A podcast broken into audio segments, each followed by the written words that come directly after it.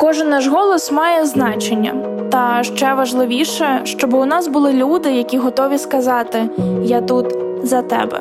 Власне, кожна з моїх героїнь готова це сказати, і у цьому подкасті ви почуєте розмови з авторками «Есе про жінок», які продовжують свою боротьбу під час війни, кожна на своєму фронті. Хтось з них волонтерить, а хтось бореться за звільнення з ув'язнення свого чоловіка. Хтось виховує дітей, а хтось пішов служити до Збройних сил. Та за кожною з цих жінок різна історія та різний досвід. Мене звуть Марія Кравченко, я експертка з комунікації та журналістка. У цьому подкасті я говоритиму з авторками не лише про їхні есе, а й про жіночі історії під час війни. Та чому нам важливо знаходити ресурс на те, щоб мати можливість говорити. У першому епізоді «Я тут за тебе» Ірена Карпа розповідає про свою подругу, яка пішла служити до Збройних сил України. Ми також поговорили про те, де шукати ресурс на допомогу іншим та на чий досвід будуть спиратися жінки, які стануть ветеранками. Привіт, мене звати Ірена Карпа, я українська письменниця, українська музикантка. Я знаходжуся в Парижі, де живу вже останні сім років, але живу фактично між двома містами, між Києвом і Парижем.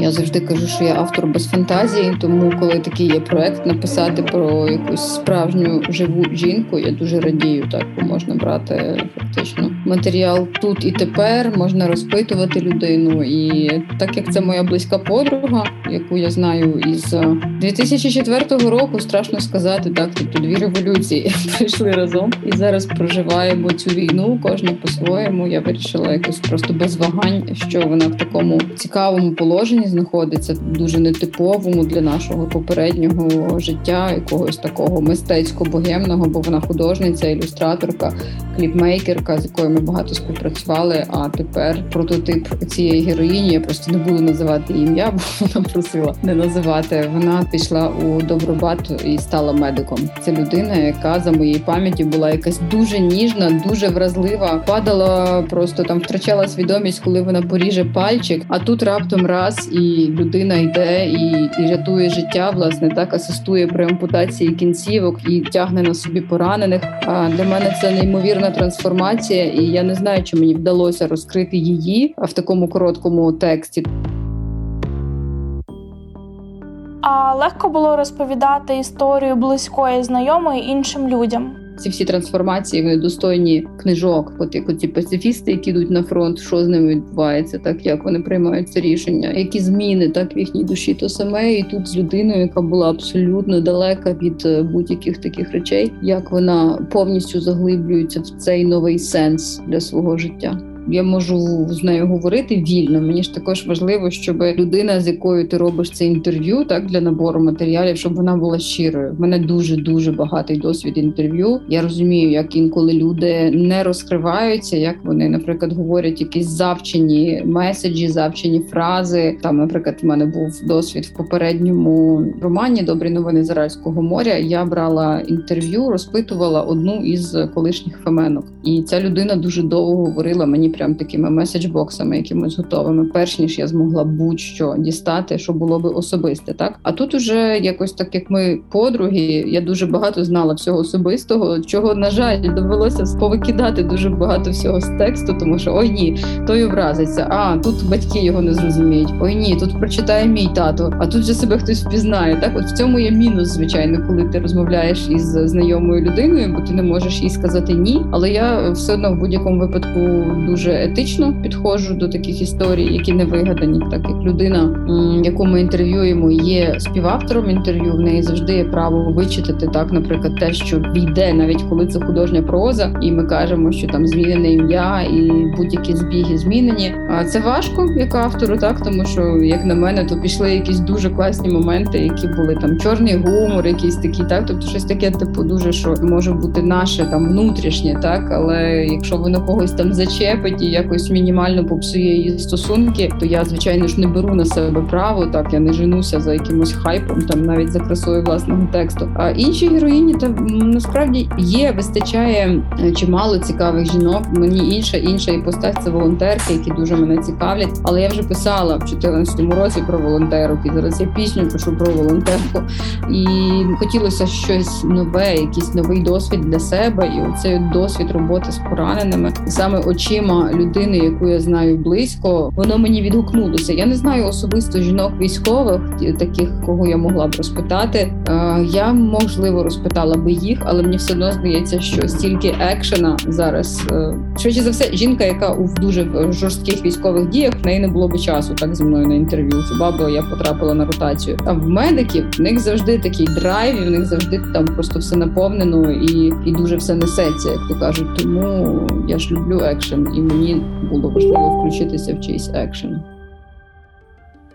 Як ти думаєш, чи ця війна стане можливістю для нас переглянути ролі чоловіків та жінок як на війні, так і поза нею? Бо часом говорять, що війна – це дуже про архаїку, але водночас наше українське суспільство зараз дуже інтенсивно переосмислює концепти так званих берегинь завдяки тим самим волонтеркам або жінкам, які воюють. Ця війна дуже жіноча, дійсно, так як ти кажеш, жінки тримають тил дуже сильно, так, оці всі жінки-айтішниці, зокрема, так, які донатять там просто безкінечно, жінки-волонтерки, жінки, які повиїздили з дітьми, жінки, які повиїздили з старими родичами, наприклад, так, евакуювалися, які, власне, зберігають цю родину, зберігають життя. Взагалі з усіх сторін жінки, і парамедики, і військові, і ті, які так звану традиційну роль виконують, так, збереження родини, піклування про старших чи молодших членів сім'ї. Жінки всюди просто. Жінки-спікерки на міжнародних подіях, жінки, які ведуть інформаційну війну, та, також від України. Жінок дуже багато в усьому. Тобто вони не так масово залучені саме до воєнних дій. Наскільки я розумію, це здебільшого таке було дуже власне рішення, бо є там частина військовозобов'язаних. Ну, тобто в відсотковому значенні жінок менше в армії, ніж чоловіків, хоча я вже навіть не пам'ятаю, скільки і скільки серед них командирів є зараз. Але настільки оця от невтомність жіноча, та, мені здається, що чоловіки там, де жінка буде безкінечно просто ще працювати, працювати, працювати, багато чоловіків здується. Оце також дуже цікава риса, що жінка, в принципі, більш така витривала. І от волонтерська нива, вона така насправді невдячна і важка. У мене є і волонтери-чоловіки знайомі, і волонтерки-жінки, але це, ну, якась колосальна робота. І я би не ділила навіть суспільство зараз на жіночі, на чоловічі ролі, бо зараз просто є роль всі на фронті. Навіть ті, хто в тилу, вони на фронті так само, але просто якось в моїй бульбашці ясно, що більше жінок. Я їх помічаю. Це явно далеко не концепція берегинів. Дуже цікаво, як от воно в масовій культурі відбувається, бо багато хто навпаки каже, що ось, дивіться, вертаємося дійсно там до такої архаїки, чоловік на війні, жінка типу вдома. Але жінка вдома, вона, вибачте, теж фігачить як дурна, от на цю там фандрайзить, пакує коробки, розбирається вже чудово там в усій зброї, які тільки можна. Тобто така звичайна собі козаччина, та ніхто там із цих жінок не сидить на печі в пуховій ковдрі і там не журиться в вікно, де ж ти милий і коли ж ти вернешся. Всі дуже при ділі, всі дуже активні, і мені здається, що це таке якесь питомо нормальне в Україні. Українське заверне наше. Як ти думаєш, як ця війна вплине на жінок після перемоги? Наприклад, чи буде зростати на нас репродуктивний тиск? Чи ми відкотимося назад? Чи навпаки буде легше відстоювати якісь свої права? Банально, чи з'явиться якась нормальна жіноча форма зрештою? Наскільки мені там ця ж моя героїня розповідала, що там ця боротьба із сексизмом і все, і в мене навіть такі були там жарти в нас з внутрікові стосовно цього тексту, що от, дівчата, хто хоче типу вийти заміж, ідіть в армію, там ідіть на фронт, там всі найкращі чоловіки там. І це типу смішно, а вона каже ні, тому що всі подумають, що ти так серйозно це кажеш, що типу хто не, не вийшов заміж, ідіть на фронт.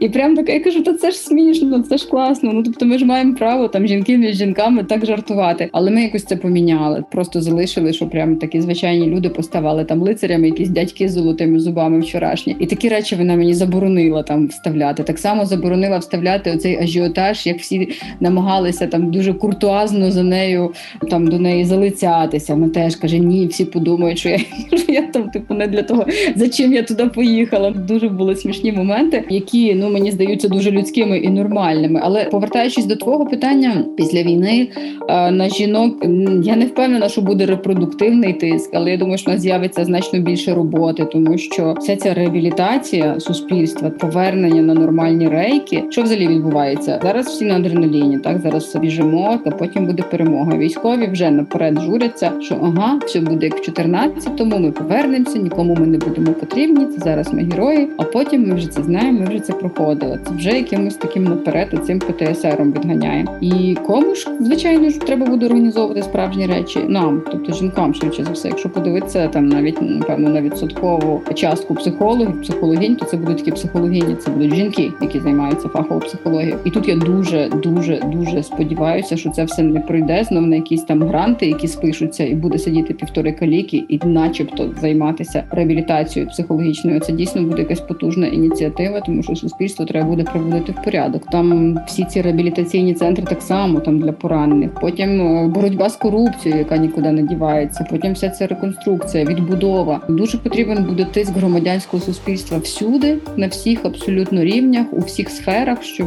ну, негідники, яких у нас вистачає і вистачатиме, не користалися цим. Громадський контроль треба буде всюди. І як бачимо по досвідах революції, так, жінки ніколи не відставали, особливо від чоловіків. Я зараз зустрічаю дуже багатьох молодих жінок, таких ініціативних, дуже крутих, які там вболівають за реформи, які їздять по світу, розказують світу, що ми провели. І я дуже сподіваюся, що, що за такими молодими жінками дієвими є майбутнє цього суспільства. Ну, знаєш, як би там не було, у нас є досить велика кількість жінок, які з часом стануть жінками-ветеранками. Чи маємо ми хоча б на рівні ідеї, на чий досвід будуть спиратися вони, коли будуть повертатися додому? Та чи взагалі ми, як суспільство, готові зараз до цієї розмови? І хто її має, зрештою, вести? Ми почали про це говорити. Все, що героїзується, тимчасово. І це так само, в них однакова всіх проблема. Але, на відміну від чоловіків, жінки більш адаптативні. Жінка це постійний фенікс, яка себе знаходить, віднаходить, не опускає руки. Це чоловіки швидше такі до упадячки в нас схильні, ніж жінки. Жінки в Україні менш драма-квін, як показує досвід, ніж чоловіки. От я собі дуже легко уявляю жінку-ветеранку, яка сама ще стає на, на другий день мотиваційною спікеркою якоюсь і розказує, знаєш, як там не, не нити і через що можна проходити, і як ставати сильнішою, як боротися з сексизмом, через що вона пройшла, знаєш. От особисто мені дуже цікаво було б слухати таких жінок. І жінки більш так само схильні ходити до тих же психологів на консультації. Так, чоловікові це ще таке досі є суспільне упередження, що ой, плакса, нюня, що це ти позорище пішов, там ти що, псих, і ти до психолога. А в жінок вже дуже давно з цим якось все налагоджено, там і з роботою над собою, так, і з якимись душевними пошуками, і з психічною гігієною. Чомусь, от, чесно кажучи, в цьому сенсі я за жінок переживаю менше, ми гнучкіші, у нас психіка гнучкіша. Дійсно, не було такого ще досвіду попереднього, як це бути жінкою-ветеранкою, це не настільки була якась широка модель. Зараз вона буде ширша, але чому? Дивися, купа є знань, які вони можуть передавати. Та сама тактична медицина, нам також вона всім буде потрібна з таким сусідом. Нам в будь-якому випадку треба, знаєш, щось готуватися до якогось такого життя, як в Ізраїлі. Я, наприклад, за те, щоб і жінки також проходили військову підготовку, якийсь вишкіл хороший. Це не значить, що колись це доведеться застосувати, але дуже добре мати знання. Дуже добре мати вміння, навички, знаєш, щоб просто не, не кидатися потім, не зрозуміло куди бігти, щоб знати там, як рятувати життя людині пораненому. У мене знайомі журналістки навіть в Києві зараз носять з собою турнікети, які купили в Європі, розказують, ви не думайте, мене забрали солдатами, купили самі за гроші і вчаться, знаєш, там от накладати їх е, за тридцять секунд, наприклад, так, розуміючи, що це навіть тобі може врятувати життя. Да, це правда, мати ці навички – дуже цінний ресурс, який ми маємо зараз здобувати. Я, наприклад, з початком повномасштабного вторгнення почала проходити різні курси, ходила на курси з мінної безпеки, регулярно намагаюся ходити на курси з домедичної допомоги, аби відпрацювати все настільки на автоматі, щоб в мене навіть не виникало питань, що робити, якщо. Це дуже правильно. Знання не буває зайвим ніякі, та? І тому я думаю, що так само ініціативи можуть бути, і є вони вже, так, для жінок, які постраждали від насильства. Так, є там ініціативи тих же фахових психологів разом із правозахисниками, правозахисницями. Це якщо грамотно, власне, суспільство до цього підійде з емпатією і без якоїсь там байдужості, все буде добре. Але стільки буде всього треба зашивати і заклеювати, маю на увазі суспільних якихось травм, тобто ці всі жінки, які виїхали, в яких в чорті що зараз робиться з їхніми чоловіками, які позалишалися, знаєш, скільки я чую таких історій. Тобто там ще просто треба копати буде і копати. Стільки зараз переосмислених буде стосунків і між родичами, і між парами. Діти, які повернуться з новим досвідом цієї короткотермінової вимушеної міграції. Це насправді ми на порозі чогось дуже нового і доволі цікавого, коли закінчиться війна. Особисто я дуже добре знаю, що коли ти проходиш через усі ці історії, коли тобі потрібно багато переосмислити, ти маєш десь знаходити потім ресурс на те, щоб все це втілювати в життя, щоб далі працювати, волонтерити, допомагати іншим. Тому розкажи, де тобі вдається знаходити сили на те, щоб робити те, що ти робиш. Я можу по собі сказати, що я, я наприклад, інколи просто перебуваю з природою. Природа – це не рахується собака, бо ця природа тебе буде тягнути просто на поводку, і ти не встигнеш сісти і помедитувати. Я навчилася трохи говорити «ні». Ну, наприклад, якщо в мене є там три пропозиції ефіра на день, я можу цілий день дозволити собі казати «ні». Але я розумію, що це якісь такі речі, які доволі часоємкі, і коли я щось таке одне роблю, потім у мене мало енергії на щось інше. Максимально робити речі, які ви любите, і пам'ятати, що, наприклад, краще ви зробите річ, яку ви любите, за це отримаєте гроші і, наприклад, задонатите, і цим самим скажете «я тут з тобою». Тому я за те, щоб люди, перш за все, робили те, що ми називаємо сродна праця. Ця сродна праця, коли ти її добре робиш, то потім з неї можна і допомогти, тому що інакше людина ламається, і ну, коли немає ресурсу такого душевного, то немає і якісної роботи на користь інших. Як я і говорила на початку цього епізоду, «Я тут за тебе» – це історія не лише про подкаст, це історія в першу чергу про есе. І я попросила Ірену зачитати уривок, який їй найбільше подобається, з тексту про її героїню. Все почалося ще в чотирнадцятому, коли росіяни зайшли на Схід і в Крим. Хтось із друзів вступив у медичний Добробат і пішло-поїхало. Від «матінко, я непритомнюю при вигляду крові» до «Чи не спробувати мені себе як парамедик відстань в одне російське вторгнення?» «Скоро їм пизда», – каже філософська Ленка. «Бачила новини? Як хаймарси валять?» «Ох, всі новини, за якими я слідкувала останні місяці, це яке село наше, а яке вже ні», – зітхає Анька. «Бо несешся отак от кудись, а там кацапи, невдобненько вийде». Я уявляю собі, як Анька несеться кудись у важелезному броніку і шоломі. Пам'ятаю, як іще до війни вона розказувала про цю розвагу при спеці тридцять шість. Ой, та на вишколі ще було. Старі броніки важили по шістнадцять кілограмів. Ніколи не забуду той сраний біг з перешкодами в перший день. Я така думала, доїдемо в ліс, посидимо біля вогню, шашлики посмажимо. Ага, щас. Зразу стрес-тест і чотири години пекельної сраки. Всі ридали. Курва! Ну, я була мотивована. Так і бути, добіжу. Але в кінці точно зберу речі і поїду додому. Ми уявляємо собі ліс, намети, людей, що залишили свої нормальні життя, ілюстраторів, інженерів, операторів, науковців чи сантехніків, аби навчитись рятувати життя інших. Анька одна з них. Бо з чотирнадцятого року до найкращих із нас дійшло. Варто мати дві професії. Одну на мирне життя, а одну на воєнне. Перенапруження було таке, що люди блювали просто під час тренувань. Ну але що, біжиш в кущі, бекаєш і назад у стрій. «Смачного», – каже Настя, відкушуючи хрумкий огірок. Як казав мій улюблений інструктор, якщо курсант не ригає, значить він не втомився. Ми регочемо. Тепер на справжній війні смішно це все. Тоді здавалося найбільшим випробуванням життя. Хочеш зупинитися? Качай прес і присідай. Качнути прес в броні важко. Ти як тарган на спині лежиш і дригаєш ножками. Ми дуже живописно уявляємо цю картину. Всі четверо десь так би й робили. Артистично взагалі так підходили до симуляцій, там провадить Анька. Вночі, о другій могла бути тривога. Прибігали інструктори, вмикали сирену без можливості вімкнути світло. На вихід, у нас трьохсотий. Найтяжчий челендж був знайти своє майно. Де воно там сушиться між всього іншого в темряві? Бляха, вигукую я. Хтось вже збирався без штанів, сміється Анька. А якщо вибіг без тактичних окулярів і турнікета, вертаєшся по них, а всі чекають і віджимаються через тебе. Включно з інструкторами. То саме, коли спізнишся. Я мовчки думаю, якою ковбасою була в школі. Ні по канату видертися, ні віджатися від землі. Єдине, що вміла тодішня товста дівчинка я, то бігти трикілометровий крос. На витримку і силу волі. Певно, в ці дні чимало українців рятує саме ця спокійна риса. двадцять четвертого нам зброю роздали. Вперше тоді взяла калаш в руки. Чорт його знає, що з ним робити. Я взагалі-то людей рятувати вчилася. Перший поранений, пам'ятаєш його? Ще як. На жаль, це був відразу й перший мертвий. Ми замовкаємо. Спогади тих перших днів війни назавжди лишаться найгіршими. Був такий хаос, все змінювалося щогодини. Якась неймовірна кількість різних підрозділів, бригад, добровольців, переляканих тереошників. Ми тоді працювали під Києвом. Нас перехопили дзвінком незнайомі військові, яким невідомо де взяли наш номер, коли ми їхали з однієї точки на іншу. Де ви догнали нас на трасі, щоб перегрузити важкого пораненого. Але коли ми залізли до нього в пікап, хлопець був вже мертвий. Важкі поранення, добре накладений турнікет і бандаж на одній нозі, і підступна маленька осколкова рана на іншій, через яку він, можливо, і витік. Це вдарило найбільше. Такий красивий був і зовсім юний. Ми трохи мовчимо. Того треба розрізати одяг і знімати взуття в кожному випадку. Анька струшує з себе печаль. Було так, що привезли мертвого солдата без жодних ушкоджень на тілі. Лише коли зняли черевики, побачили, що в нього потрапив осколок.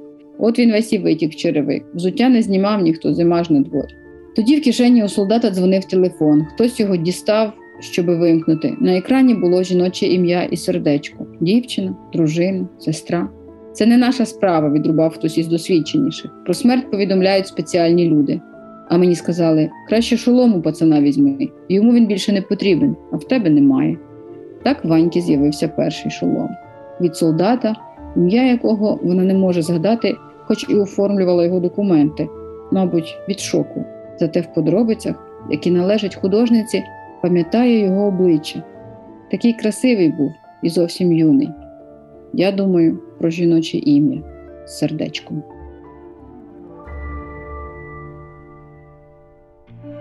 Дякую, що дослухали цей епізод до кінця. Не забувайте залишати відгуки на платформах та діліться подкастом з друзями. В описі до кожного епізоду ви знайдете посилання на есе, яке я запрошую вас прочитати. Читайте ці тексти на сайті Reporters, не забувайте ділитися подкастом з друзями та залишайте відгуки на платформах. Цей подкаст з'явився з одноіменного проекту «Я тут, за тебе», який реалізовує український пен, Reporters та IZONE Media за підтримки The New Democracy Fund у рамках співпраці з Данським інститутом. Мене звати Марія Кравченко. Бережіть себе та своїх близьких.